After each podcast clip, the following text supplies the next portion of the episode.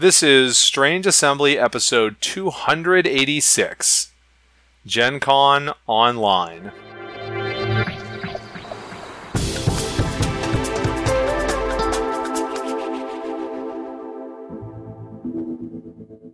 I'm Chris Stevenson, and here with me today are Jay Earl Hello.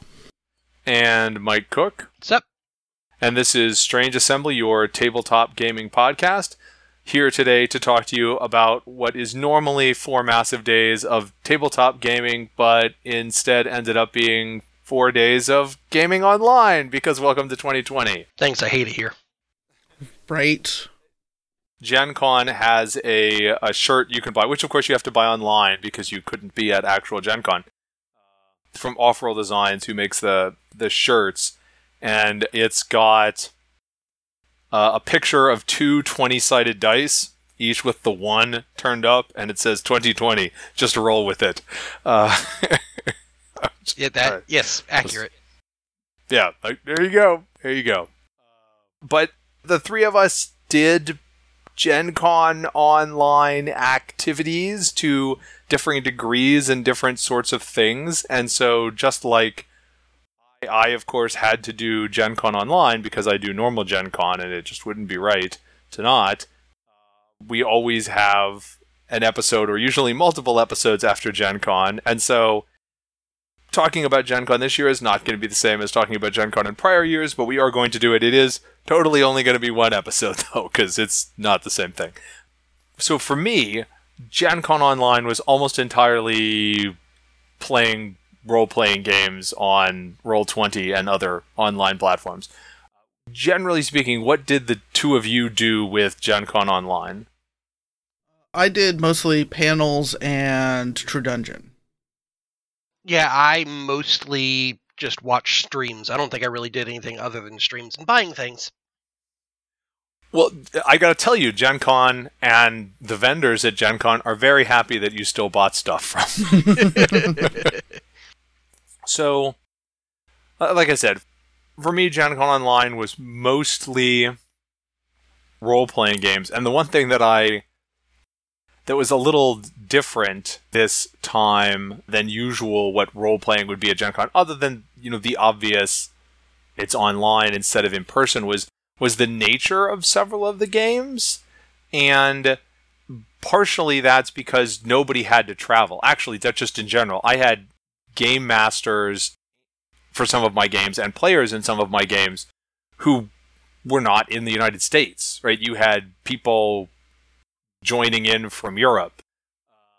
But th- the more different that I was thinking about is that you know, one of them was basically a play a game that we're planning on putting on Kickstarter in the near future, but we can do that from Wales because we don't you know we couldn't afford to fly to gen con just to run some demos essentially but you can do that when you're when, when it's gen con online i also this was I, I hadn't realized it up front but this was i guess effectively my first time playing with a professional game master because I just was thinking of it in terms of like, oh, sure, you're signing up for Gen Con events. Some of those have prices, some of them don't. I'm not too worried about that but two of my tables were actually people who did uh, you know either just flat out did professional game mastering or i think did some professional game mastering along with you know an actual play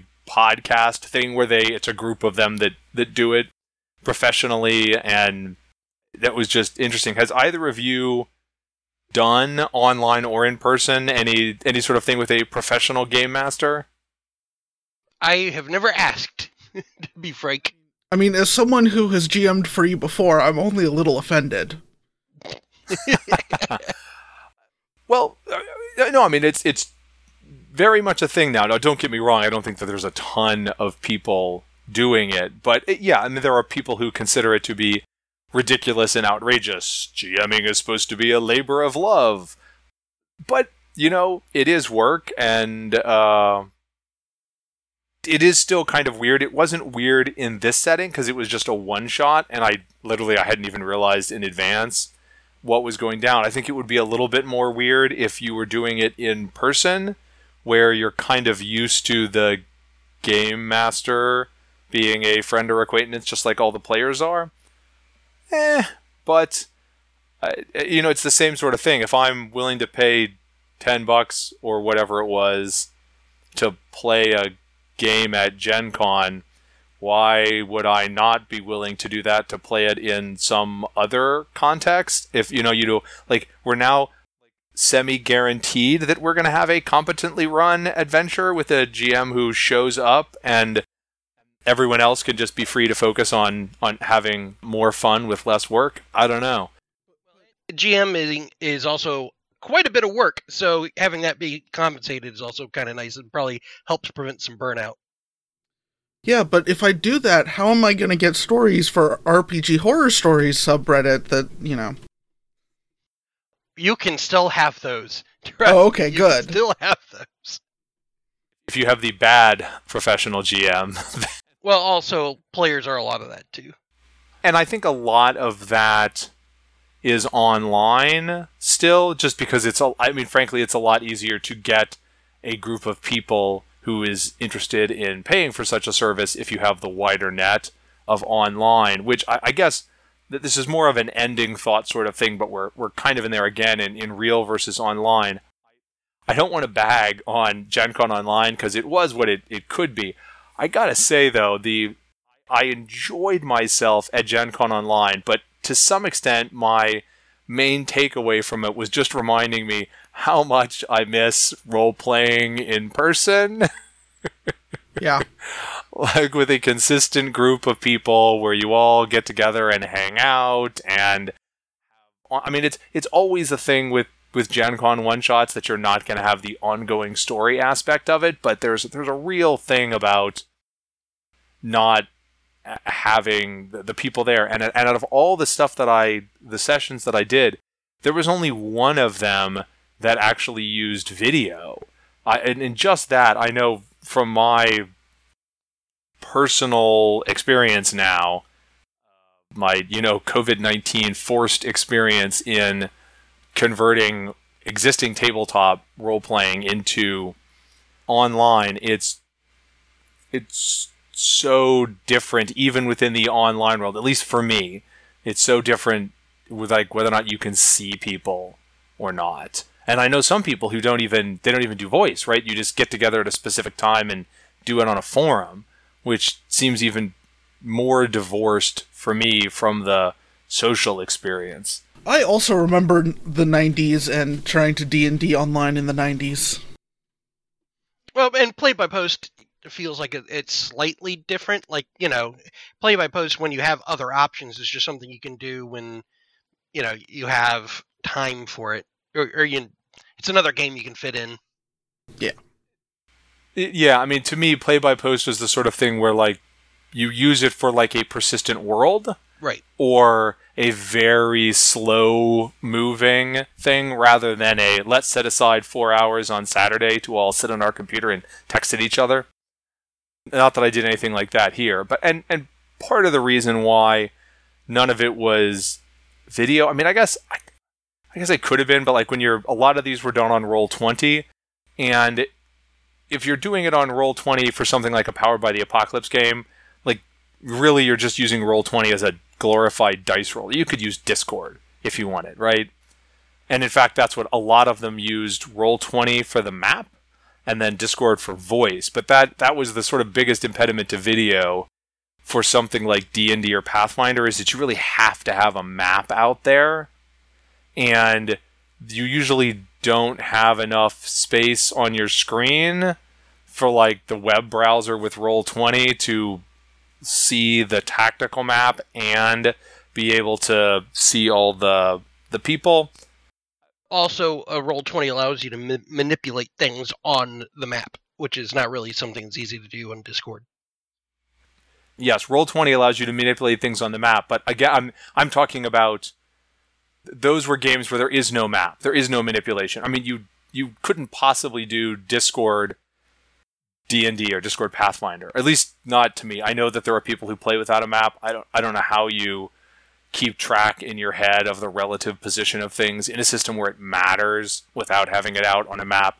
to some extent. It doesn't have to be a fancy map, but I got to have some sort of visual depiction. But the one game that we did play that used video was a session of Monster of the Week, which is a powered by the apocalypse game that I had not played before. And so I was like, ooh, I had been wanting to check that out, and I see that someone is running sessions of it at Gen Con Online, so I'll sign up for one of those. This game was run by one of the members of the Crit Show podcast, so right, they have an actual play podcast that's Monster of the Week and, uh, and a variety of things that go around with that. But it was the one that I had that was video, and I don't think it's a coincidence that right that's the one that was that felt the most like a a normal Gen Con session would have felt because I've not just a Gen Con, but other ones too. I've done a bunch of Powered by the Apocalypse one shots, and if you're with the right group of people, they can be really good. We had a really good time at this one. It would have been. I find that those games work better with four or five people at the table. We ended up with three because somebody didn't show up, but it still it still went well. I think the video helped with that. But they do a Monster of the Week having speaking now from position of playing it but not having read you know read out the whole book or something it's think of things like x-files or buffy where there's you know some sort of supernatural paranormal stuff out there and you're playing people who are looking into it. I guess the crit show has their own established world. So if you were a fan of the show you would have been like ooh we're playing in the world of the show. I had no idea. I didn't i mean I, I, uh, so, but the voice and video work for that. But for that sort of game, right, you, don't have a map for a Powered by the Apocalypse game. For that, you're using Roll20 for the video and voice and the, the die roller. Now, the die roller actually is a little nice. I guess one thing that you get with Roll20 that you don't get in Discord is the built character sheets.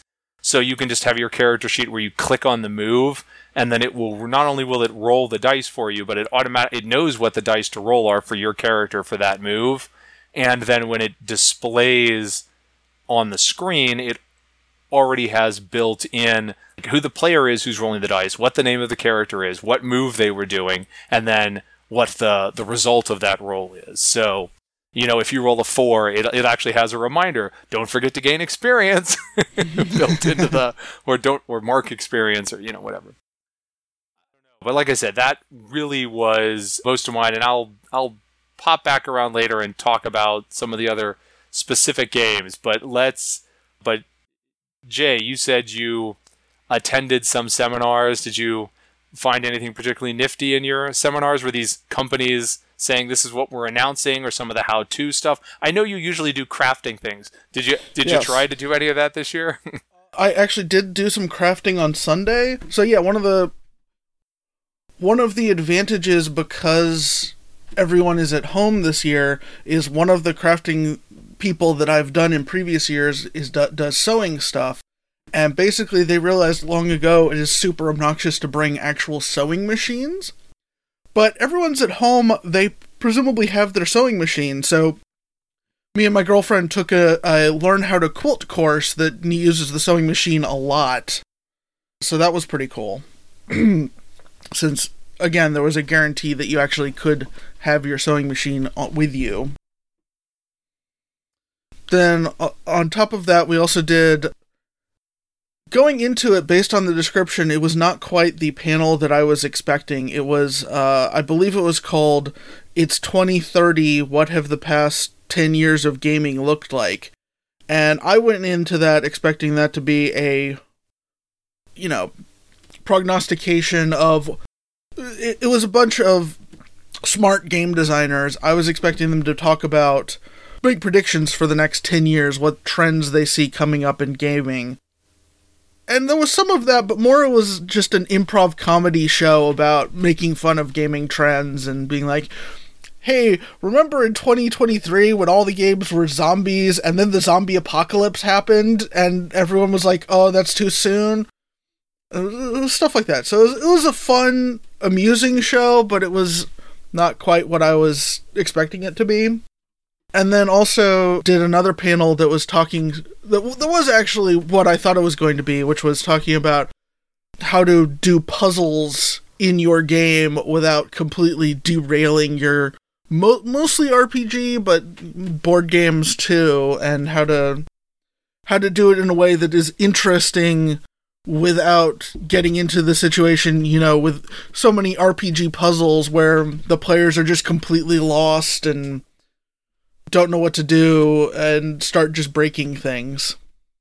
Okay, so let me ask you, why because we've we've talked about this problem on the show before. What's the answer?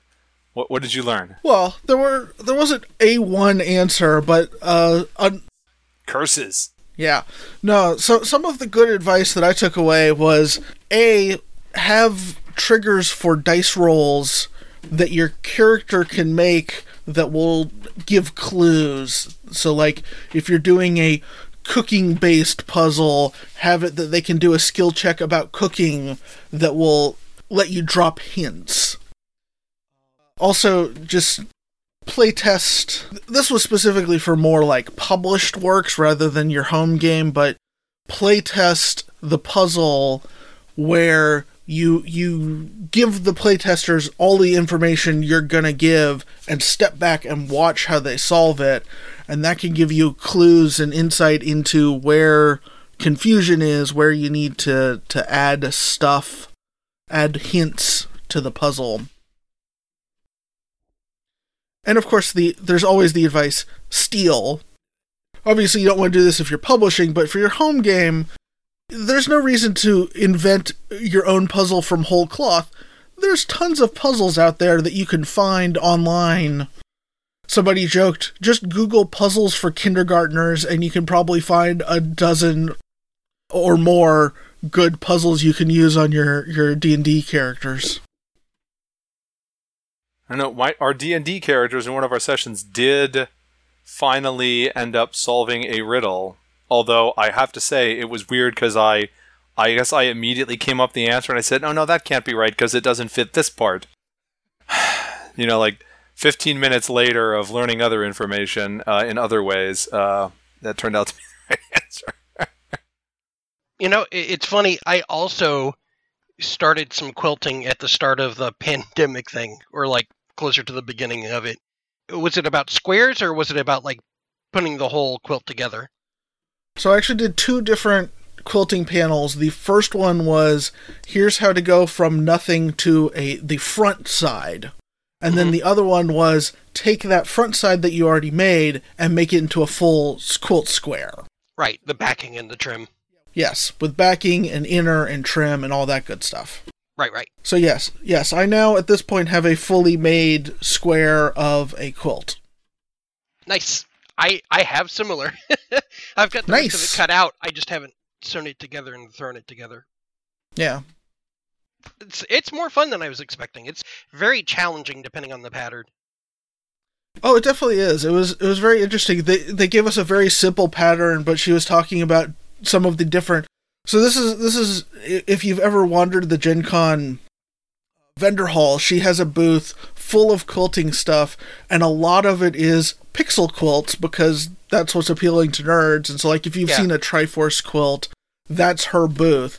And yeah, it was interesting talking about how some of some of the patterns are much more simple than other patterns but because it's she's doing this pixel style it's all very blocky and that makes it a lot easier than some of the other fancy quilt patterns you'll see out in the wild yeah, well, it's also a little bit weird, right? Because if you're if you're going to do something like cross stitching, you can basically finish that yourself. But with a quilt, you basically either have to have a long arm or have to go pay someone to finish backing it for you, which is a little it's a little different. Yeah. Yeah, there was definitely a point where she was like, "Oh, you need this specific foot and you can just use your normal foot if you don't have that, but that can break your machine, so you should probably get it if you're going to do anything more than your one square. Right. So that's a thing, yeah. Your podcast is now a sewing podcast. Sorry to tell you, Chris. Feature. I was Feature. I was thinking if if my if I got my spouse, she might have more to contribute than I would on, on, this subject. I I gotta tell you, I uh, I know nothing, and I it's okay. I don't have to know stuff about everything. But I mentioned the the D and D game. That was the other one that has a. It turns out is a professional. It's Table Tale Games, com, and I, I just signed up for it because uh, it was one of the two D and D things that were set in one of the Magic settings, which I get a kick out of. I did not get into the one that was set on Ravnica. So this was Theros. Yes, this was Theros. And honestly, I don't know how much it matters for a one shot, but in the long run, I think that Theros has more potential as a D&D setting than Ravnica does. I, I get, I mean, Ravnica, I, I think is cooler as a Magic the Gathering setting, but there are kind of problems with it as a D&D setting because you really want p- to let people play anybody from any of the guilds. And that doesn't really make a lot of sense a lot of the times, given the character of some of the guilds. I, mean, pretty much definitionally, if you're Rakdos, you're probably a character I'm going to ban from the table because you're just like chaotic, chaotic. That's their whole shtick is to be disruptive. I don't want that character at the table. Anyhow, You don't want the somebody from the double agent guild to be in your game? That also is a problem. D- Dimir definitely is a problem. Their whole shtick would probably be the like, oh, I'm really doing such and such to play. And I, I usually hate that character in something like D and D in a campaign setting. Not the same thing in a one shot, but in a long run thing, having one player who's really out to sabotage everybody else. Uh, it's it's not that you can't mess things around, but you, you it's a lot easier to be like, okay, we've got one Azorius character and one Selesnya character and one Boros character, and then like maybe we can fit an oddball in, but the rest of the party is made up of people whose guilds are more of the like good and order sort of like the, the thing rather than the we're actively trying to destroy and tear it all down clans. I'm like, oh, I'm like, there's it's really hard. Like, why are the Gruul person and the Azorius person working together on a long term basis? Like, one of them is dedicated to destroying the other. Actually, they're both kind of dedicated to destroying each other's lifestyle. It's like, like uh, because they're. It, it's not like having somebody with a weird ancestry or something where, like, okay, that doesn't define you.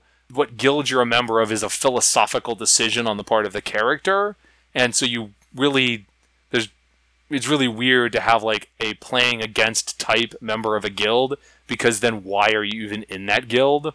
Well, I mean that's the whole point of being in Guild Dimir. Is that you're playing against type? Well, I mean, yeah, but that playing against type is playing type. It's kind of like being a scorpion in a lot of uh, ways. Well, yes, and of course scorpions are a perpetual. You know, before Spider came along to take the title of problem child, you know, Scorpion were like the problem child in an L5R RPG campaign, right? You, anyhow, that's we're getting far afield. So I, I had fun in the Theros game. It was, a, I mean, it, it was a one shot. It was a pre-written. Uh, of course, it was a it's a D and D thing. It has to be pre-written. We were playing with the author, and this, so this was something I I think that was planned to be published at, at some point. So it was set in Setessa, which I liked. So that was sort of interesting, and it gives you the the nice fun of having you know stuff built into the backstory where you can be like, "Ooh, I remember that," or especially like, "I remember the card for that person." I think I just poached magic card art to use for my token in Roll Twenty. That was fun. So that was Table Tale games. But what what did you check out on the streams front at Gen Con Online, Mike? A lot of it, honestly, was the uh, Board Game Geek stream because they had like three streams that were basically running not hundred percent of the time, but you know, fairly consecutively. They had like the main stage, I think like a, a side stage. I can't remember what the second stream was, and they had the Board Game Geek stream.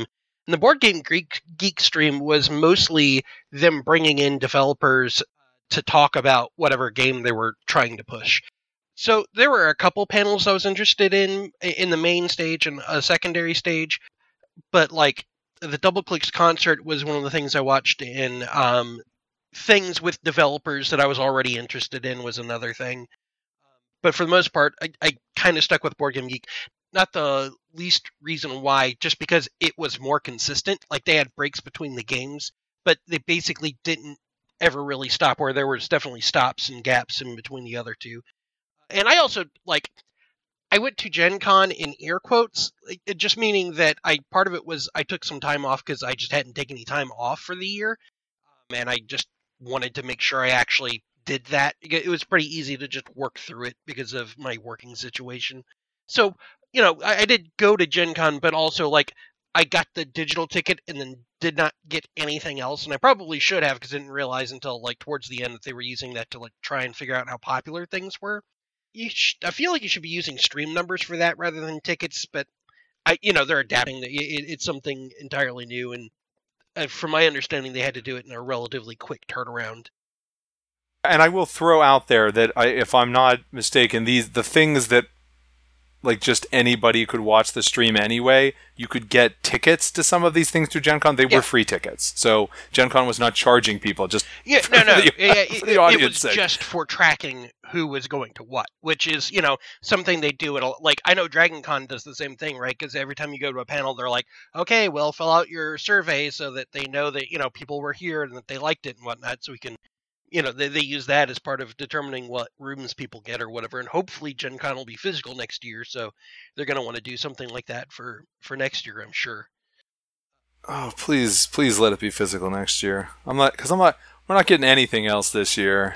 It's no. all it's all going to be gone. well, well it, pax unplugs is done nothing else is going to happen. Ugh. It, it, you know the, to your point earlier i've done some online role playing as well. It, you know part of the reason why we're still do tabletop is that you know physical communal aspect to it right? It, it's getting together with friends or uh, people that you really like to sit around and play stuff right? There's plenty of video games and whatnot that fill that role. But you know part of the reason why a lot of people come to board games is to actually have that physical in-person connection because the world especially is already pushing us to be detached from each other right? That that's been a big rallying cry whenever you hear personalities try to describe tabletop to people who are maybe not, you know, already in it as a way of explaining why people are so into it. So th- there's definitely something I think there is something lost, right? Like it, it's not complete not a complete wash or whatever, but you definitely do feel that missing. You know, it, it's not quite the same as walking through Gen Con's game hall seeing someone playing something you've been wanting to play and uh, seeing that they're not at full capacity and just stopping by and quickly, you know, politely asking, "Hey, do you mind if I join in on this?" And I don't think I've ever had anybody tell me no unless they were like waiting for someone to come join them to start the game or whatever. And even then, they'll usually be like, "Oh, hey, if you want to watch and see how we're playing it or whatever, that's fine." Um, there's just that community aspect that it's it's not quite the same as just chatting with people. At the same point, uh, more people probably got to participate, so I kind of hope that there's some aspect of the online stuff that they keep rolling forward because that was really nice. Like Gen Con, Gen Can't has been a thing for a while, and so giving more people more access to this type of stuff, even if they just like stream more panels or whatever, whatever they're able to, I think would be a cool thing.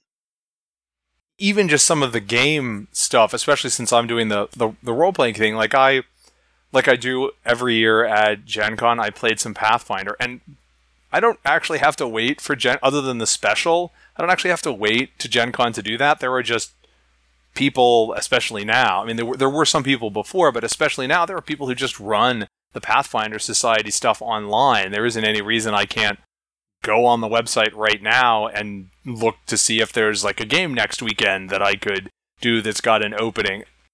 It's just, I don't really think of it in the same way. Honestly, to some extent, the fact that it was my Gen Con let me kind of block off time here at home and be like, no, I'm at Gen Con, go away to the Right.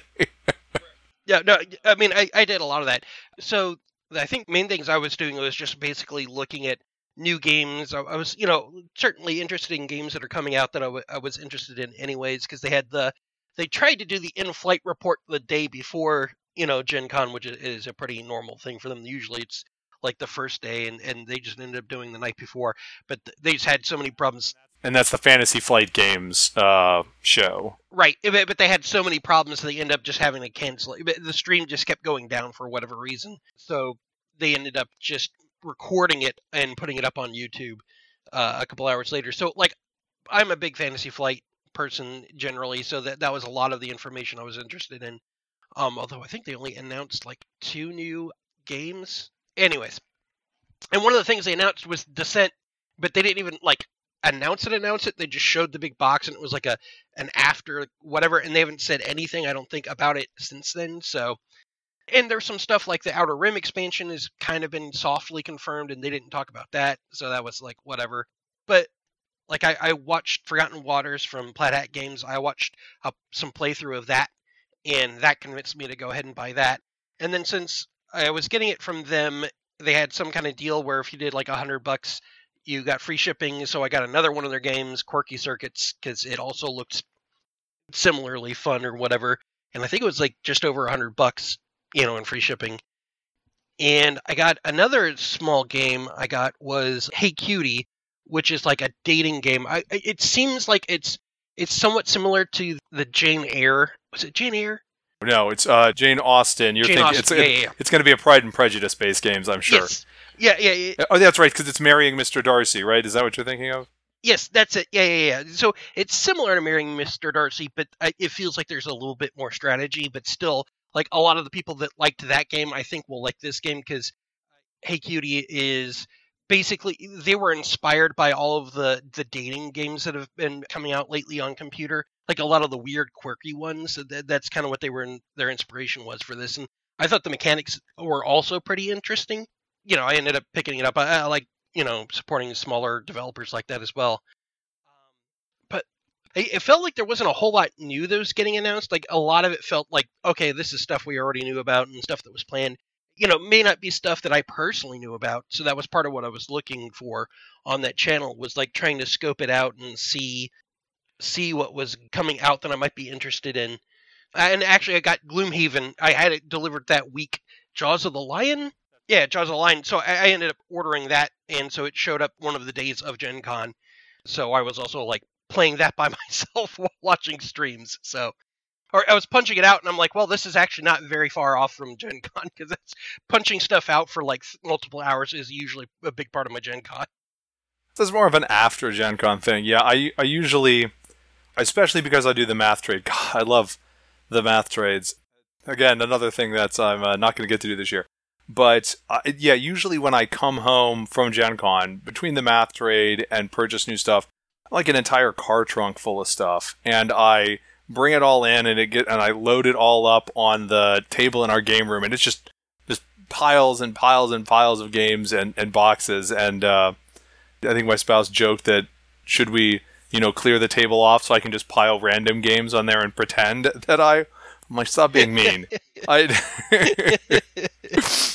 uh, most of my Gen Con punching is post Gen Con. I have to say, I, I know there are plenty of people who like buy the game and then play it right at Gen Con. I usually don't because I like I've got 1700 other things to do. I'll play it when I get home. I have to play the next game so I can decide if I want to buy that game too. You know, get another demo. Yeah, so I, I mentioned Pathfinder. I, I did that like I always do. That's all Pathfinder Finder Society stuff. Usually they take over the Sagamore Ballroom. Not so much a thing this time, but almost all of it was on Roll20. I did have one game that was on Fantasy Grounds, which I had no idea how to use. But the, the GM was understanding. He- He was like, I, I, I understand if I run on Fantasy Grounds, I have to assume that I have to explain how to use Fantasy Grounds to all of the players. Right. I did not get to play Starfinder. I, now, I partially that was my choice. I like Starfinder, but I like Pathfinder better. In an environment like this, it's literally I'm choosing one or the other, right? There's at, at any given time that there's a Starfinder game running, there's a Pathfinder game, and vice versa. But I originally was going to play in the Starfinder special, at least, like the big annual thing that they have, the where they have like a bunch of. No, normally, you're all in the Sagamore ballroom, and the whole ballroom is full of all these people at the different tables, all playing through the same adventure and like accumulating successes that influences how things overall go for everybody, that kind of thing. And I was originally signed up for that, but I had basically a demo before that that was it's it's the strangest things. I feel like Gen Con's like gaslighting me or something. It was originally scheduled as 12 to 2. And then the Starfinder thing started at 2. And I know that it was originally scheduled only to be 12 to 2 because Gen Con won't let you buy overlapping tickets.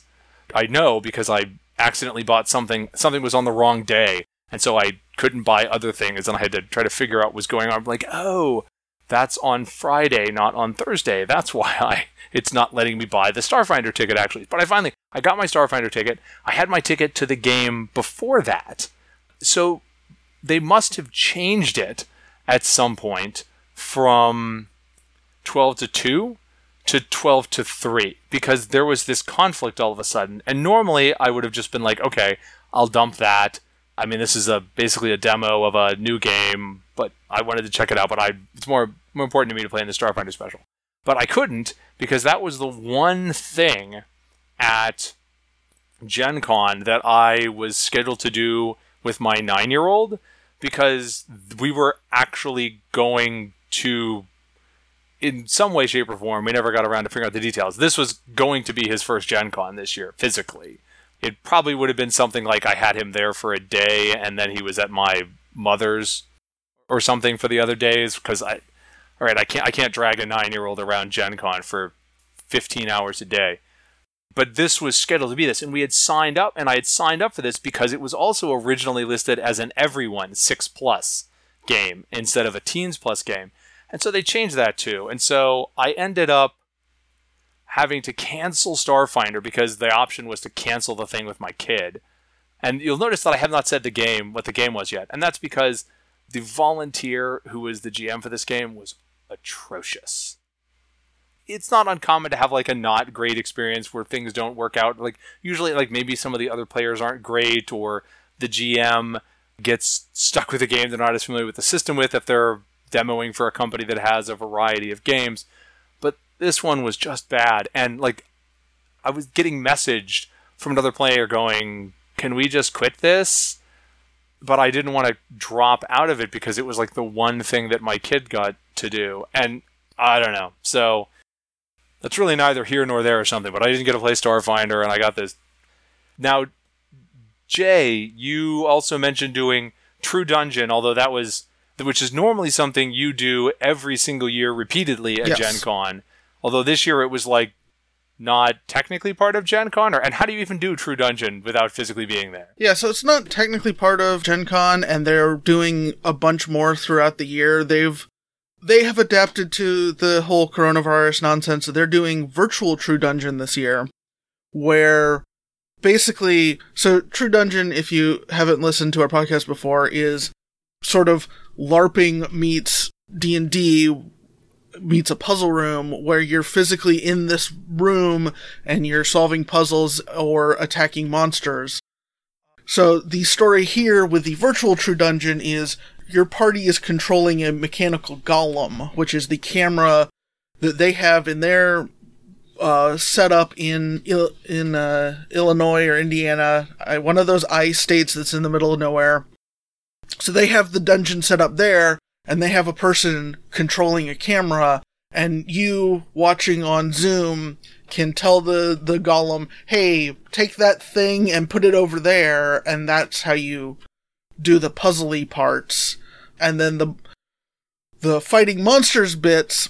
First off, the camera's just showing somebody in a costume or a prop or something that's going on, and it's it's still their same production level as a, as props. You just can't interact with it in the same way. And so instead of usually it's these slider things where you've got a token in a thing and you slide it over to see if you actually hit the monster or not there's an app and you put all of your tokens that represent all your, magical items and equipment into the app and build the character that way. And then it's just a button. You say, I want to make a melee attack. I want to make a range attack. And it gives you the, the roll and you compare that against the monster's AC and you say, I hit, I do however much damage. And they have a DM on the other end that is managing all of that and telling you what's happening. So, I mean, it's not the same as True Dungeon, but for what it was, I was very impressed. They are keep managing to keep their quality standards intact with all of the props and all of the monsters and everything, despite us not being able to be there and actually in person manipulate it. I mean, one of the fun things about the, the actual normal True Dungeon is they do design these puzzles where they expect at least eight, if not the full ten of you to be in there. So they'll do puzzles that really require 10 people to coordinate and do something together once they figure out the trick of the puzzle. And they just can't do that here. You only have the one manipulator going. But yeah, I, I still had a great time with True Dungeon. Got another one in coming up in November, I think. They also announced some more dates. If you're interested, uh, I think tickets might have just gone on sale. If you want to check it out in September and October. But yeah, that's that was a lot of fun. It's not the same. I really hope we're able to get back in person next year, but you know, lemonade out of lemons. Yeah. So what did I have? I had two two more role playing games because I'm not done yet. Let's see. I played. This is the one I mentioned earlier, which is should be on Kickstarter soon. It's called Legends of Avallen, and that's A V A L L E N. I'm not just mispronouncing Avalon. Uh, and I mean, they've got a the website set up already. Their goal is to go to Kickstarter sometime this month, actually, and it's a they tried it as a, a Celtic Roman RPG, and it's set up in a it, it's fictionalized, so it's not actually Rome and not actually uh, what would later become the United Kingdom, but it's it's got that made up stand-ins for those sorts of things where you actually start out as a a villager basically and then you you go to I think the way the the designer was running it and he his original idea for this thing was started out was that you're the characters in order to make them more simple and introduction friendly is like you basically start out at like negative third level. And then weird stuff starts happening. So instead of starting out as adventurers you start out as villagers who then go through stuff that turns you into adventurers and then you can go off and and do whatever. So i was like in this case i was the village healer and somebody else was a farmer and someone else was tinker and that that kind of thing. And then over the course of the, the demo session we discovered that oh my gosh so magic is real. Hey we found a like book that explains how to do that stuff. Weird. It's a diceless system. It actually uses a deck of cards for resolution where under a normal roll you're pulling like a number of cards equal to your attribute and you get to keep the two best and the cards range from plus three to minus three, depending on what they are. But you get to do it with the normal. I mean, we were doing it on Discord, so we were just roll. You know, right? We were just typing in the thing, and it was spitting out what the answer was. Nobody was actually pulling any cards. I enjoyed playing that. That was fun, and that was that was Legends of Avallen. Uh, and I guess I, it's coming to Kickstarter later this month. I mean, I, I played a demo. I have no idea what the, the pricing or anything is going to be on the actual game. But if you go on their website, there's more information about like what kind of characters you will be able to make and what sort of adventurers they can they can grow into. So my my character ended up being the one the Magus robes and the the book that taught how to do spells. So I think I know where she was going, but you know, it's a one shot. The last role playing game I played was Root. If you wanted to kickstart this one, too bad it was a while ago. And I just realized that this is another one that the GM was a volunteer GM, but happened to be someone who it was on an actual play podcast that had like done the actual play podcast of Root that Magpie had going on around the time of the Kickstarter. It's based on the board game, right? In in the board game, you've got all the stuff going on in the forest, and right, one player can be the cats, and one player is the the birds, and then there's the normal villages, and then but you've also can have the player who's the vagabond in the board game, who's sort of like going around doing their own weird things off on your own. And in the role playing game, everybody is vagabonds. Like you're not taking the role of like I'm a soldier for the Marquise de Cat and I'm gonna go out and try to conquer everybody in a war game or something like that. You're more normal sort of people who are working around the sides of this conflict and get caught up in it probably but this is sort of in a, a weird space for me because I I really like games like D&D or Pathfinder where it's your more traditional fantasy thing with lots of tactical stuff and and relatively rules crunchy. And I also really liked Powered by the Apocalypse, which is generally very not rules crunchy. But indeed, I like Powered by the Apocalypse best when it's usually quite rules light and like the moves that there are are much more narrowly tailored to the kind of thing that you're trying to do in that sort of game. You know, the moves that you have in Monsterhearts are different from the moves that you have in Legacy Life Beyond the, the, the Ruins or, or eh, you know and that sort of thing. And it's and it's because of like what it is that you're mechanically focusing on for that one. But Root falls into that category of powered by the apocalypse games that's relatively rules crunchy. You've got like three different damage sorts of tracks essentially. You have to keep track of your arm your equipment possibly breaking down. You have a variety of different combat moves right? This isn't usually the powered by the apocalypse games that i have like best. There's one move that's just attack somebody. In Monsterhearts it's lash out physically. In bluebeard's bride it's dirty your hands with violence which is so great. I love how you can convey so much about the atmospherics of a game by what the moves are called. So there wasn't anything wrong with the game. It's just that for me, it it seemed to fall into this world where it's I don't feel like it's the optimal use of the powered by the apocalypse system, or at least it's it's not the use of the powered by the apocalypse system that most appeals to me. So I'm glad that I got the chance to play it, and if you're interested in being a bunch of animal vagabonds who are going around maybe righting wrongs, maybe just having hijinks. This this game presented in this format as being, I think the GM said that this was like the least slapstick session he had had all weekend, and like if you know me, slapstick is just not a thing I'm looking for in a role playing game. But I don't know that that actually has anything to do with the the system. I think you could probably play it straight and serious, but you're animals, right? And you're going around the woodland the characters are foxes and mice and birds and rabbits, and it can be a relatively serious topic. There was a civil war going on. Now there's this different conflict. There's industrialization, and there's actually a, a, some serious topics you can work into there if you want to explore that, and you're interested in the more crunchy side of powered by the apocalypse so that was that was the last of the role playing games I, I, had the chance to do. There were other ones I had wanted to try out that I didn't get a chance to do. I tried to get in a game of Cyberpunk Red.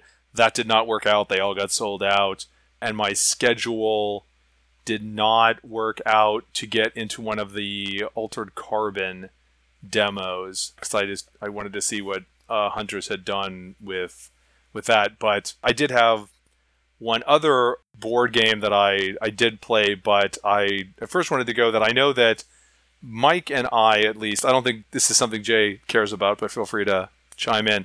But this was sort of a big rollout weekend for Renegade and Vampire the Masquerade Rivals, a new ECG, a new expandable card game that is right now as we speak on Kickstarter. I know, like I said, I know Mike and I were excited about that.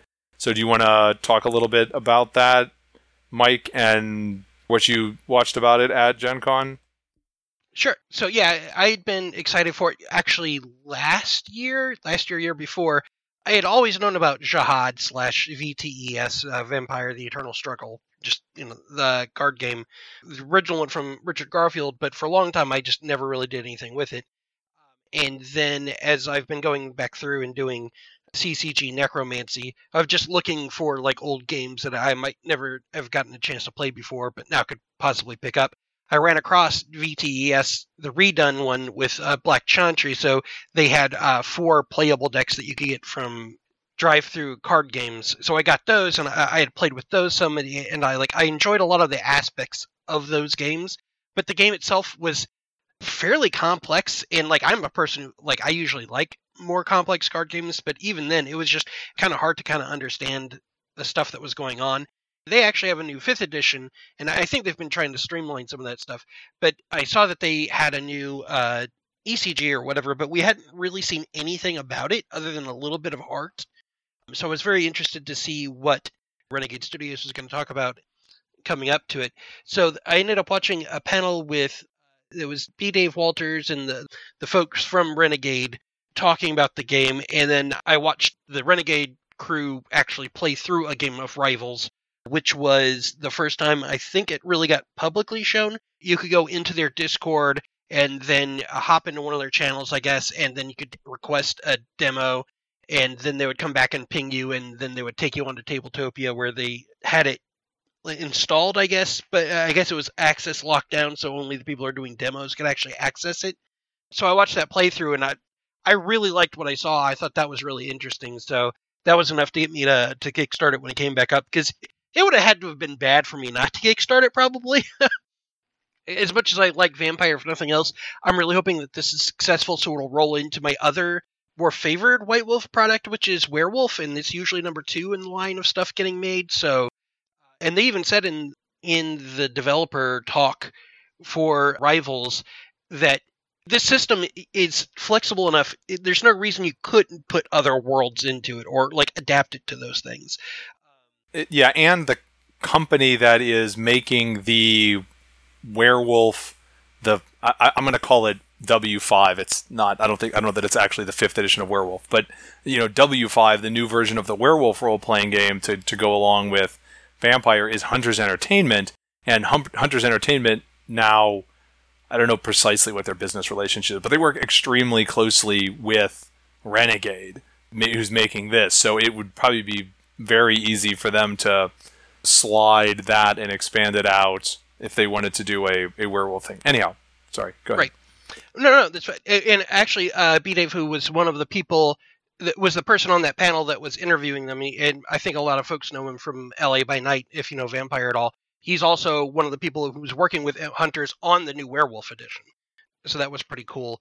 I don't really know that I had too much beyond it. I, I was really impressed by the game. I thought it felt a lot like VTES, but it felt a lot faster and a little bit cleaner. If nothing else, the base thing for me is it's much easier to understand what you're trying to do with everything. There was definitely some complexity because I don't think I saw after the Gen Con, I also saw another uh, gameplay video that actually had some of the people who play characters on LA by Night do a playthrough of Rivals. And I don't think I saw a single game where there were people like messing up a lot of the rules. I don't want to say messing up, right? It's hard. It's a stressful thing, and like this influ, I forget to kind of pay for my character. It wasn't that big of a deal, probably in the long run. But like it was, you know, there people were constantly missing things, so there is definitely you know enough complexity where that can happen. But it still overall seemed pretty straightforward and had a lot of the same thing I look for in any any kind of vampire game. Right? It, it has uh, social stuff where you know you have kind of you're teaming up against people but you have secret motives you've got you know vampires doing vampire things and killing each other mostly for power and fun vampires going into torpor instead of just dying everybody really felt different because the agendas that you have are set what you're trying to do to actually win the game other than you can also just knock out your rival which is randomly selected from the players at the table so it's interesting to me that it definitely seems like a game that again is going to be better in multiplayer than in single player. But it also is nice that it's not just going to be I eliminate people. It can be like I can play Malkavian and I just want to do my schemes and have my schemes go off, or I can play Ventrue and I can just kind of control the board down. Yeah, I pulled up the rule book and I didn't see anything about what the deck construction rules were and it may be in a separate document. I know L5R did that. I think you got like the basic how to play, and then you've got a separate thing that's like, okay, you want to go be serious about it because they do want to have organized play. The base game has four clans in it, and the Ventrue, Malkavian, Toreador, and uh, Brujah.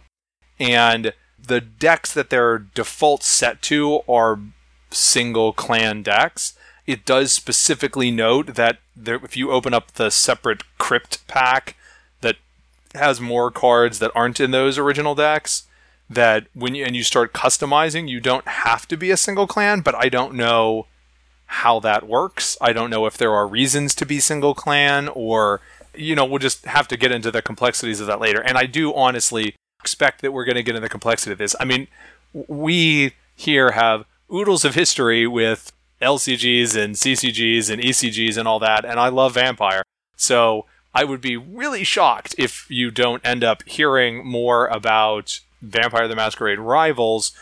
I guess the Kickstarter delivery is intended to be December, so by the end of the year, I would anticipate more about this, maybe before then too. But Uh, yeah, it'll be interesting to see how it develops, and it'll. I'm sure that I am sure sure that there are very very quickly going to be more clans and more cities featured because the core game you're fighting in San Francisco, and there's a city deck that is basically fixed, and so that everybody's fighting over that had stuff that comes out in the middle. And so you could have different city decks for different cities. I'm sure we'll see more clans. I guess they're going the route of like not trying to cram everything into one core box, which sometimes happens with these sort of things. You try to have like seven or eight or nine factions, and it's just very hard to really support that in an initial Yeah. release. It's on Kickstarter right now. It's a I think it was only like a three week Kickstarter, but it started on like August 4th. So there's still plenty of time to go check it out.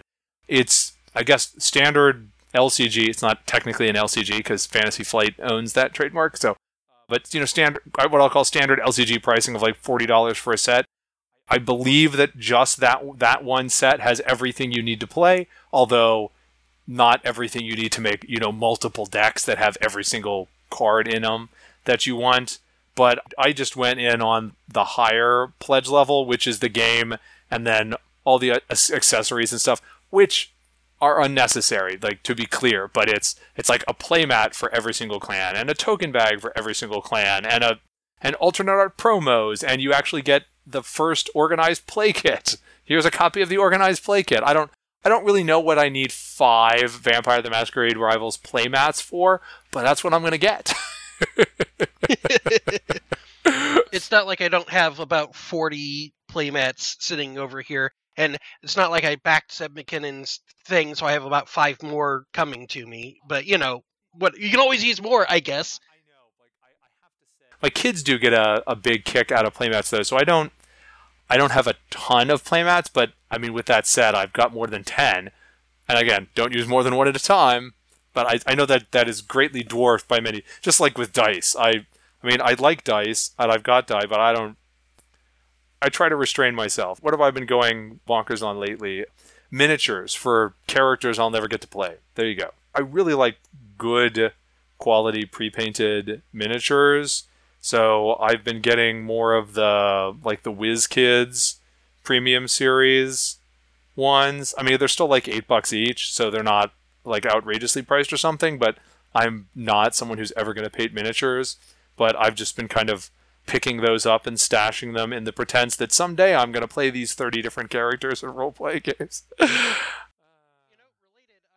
Regardless, you can go for now and uh, the next couple of weeks and check out Vampire the Masquerade Rivals on Kickstarter.